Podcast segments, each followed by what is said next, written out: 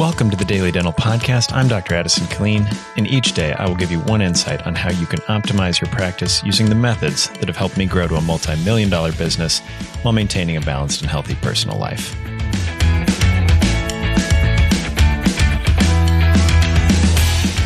Good morning. Now, I always start my coaching relationships when we talk about core values and mission and vision. Now, sometimes when we ask these fluffy questions, we ask them, you know, do you have core values? And do you routinely evaluate employees upon these core values?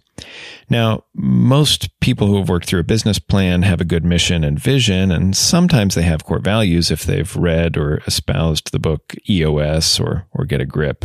Um, however, almost no one says that they evaluate employees upon these core values, very often at least. Now, why is that?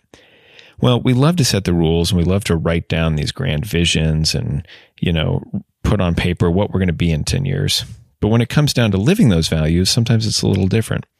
Sometimes we love to espouse that we live these every day. But when it comes time to actually write them down and evaluate people and where the rubber meets the road, we don't hold people accountable to these values.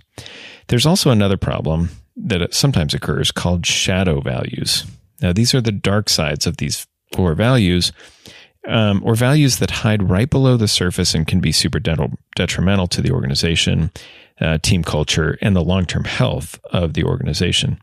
Now, according to the website ethics.org, this is what they say An organization's shadow values gain their power from being kept below the surface. At their worst, they are destructive mutations of the official values which pose an existential threat to the integrity of the organization's ethical culture.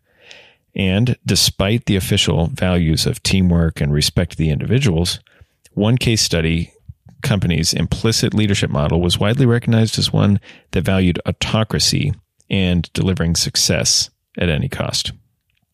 Now, let's break away from that. Reading through that should scare any dentist into some self reflection. That's okay. We often say we focus on health, but when it comes down to it, do we put a watch on a tooth when we know there's going to be an issue? We say we focused on honesty, but when it comes down to it, do we hide behind half truths because we're afraid to tell an employee that'll get them to be angry or mad? Now, oftentimes, setting up a system of monthly accountability can help mitigate these employees who stray from the core values. Um, it might even help us keep true to what we strive for in ourselves and avoid these shadow values. So, hopefully, that's one thing to think about today.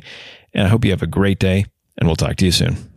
For more information about this topic, as well as any others, check us out at www.dentalsuccessnetwork.com or connect with me at addisonkilleen.com.